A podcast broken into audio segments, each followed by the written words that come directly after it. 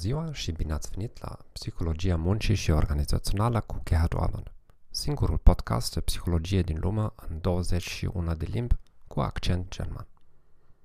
Dacă sunteți student sau profesionist, acest podcast vă ajută să vă reîmprospătați cunoștințele în porțiuni săptămânale de cel mult 5 minute. Predau psihologie în Europa de Sud-Est și lucrez ca consultant de mai bine de 14 ani deja. Nu sunt expert în limba română. Desigur ați înțeles deja acest lucru. Vă rog, aveți răbdare cu mine, dar promit că mă voi îmbunătăți cu fiecare nou episod. Astăzi vom vorbi despre teoria motivației, a așteptărilor și a valorii. Teoria propusă de Victor Vroom are trei factori care determină dacă o persoană va fi motivată să acționeze sau nu. Cei trei factori sunt așteptări, instrumentalitate și valență. Așteptarea este gradul în care efortul unei persoane poate duce la un anumit nivel de performanță. Instrumentalitatea este probabilitatea ca acest nivel de performanță să conducă la anumite rezultate. Valența este nivelul de deziderabilitate al acestor rezultate. Teoria așteaptă că toți cei trei factori să fie înmulțiți. Dacă un factor este 0, nivelul motivației va fi 0. Un exemplu vă va ajuta să ilustrăm acești trei factori. O companie internațională oferă angajaților săi un curs gratuit de limba germană.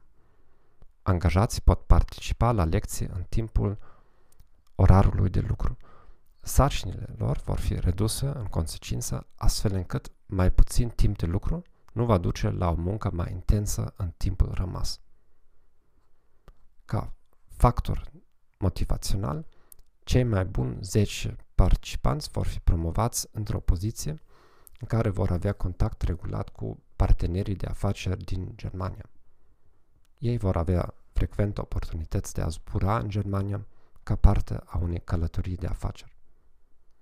Acum, compania se așteaptă că toată lumea să fie entuziastă și să participe cu efort maxim. În realitate, acest lucru nu va fi cazul.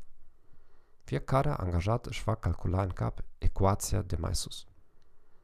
Cineva a dori să obțină privilegiile promise, dar el sau ea nu crede că va fi capabil să atingă nivelul necesar de germană. Pur și simplu, nu sunt talentat pentru limbi. Cineva dorește rezultatul și este convins că va atinge nivelul necesar.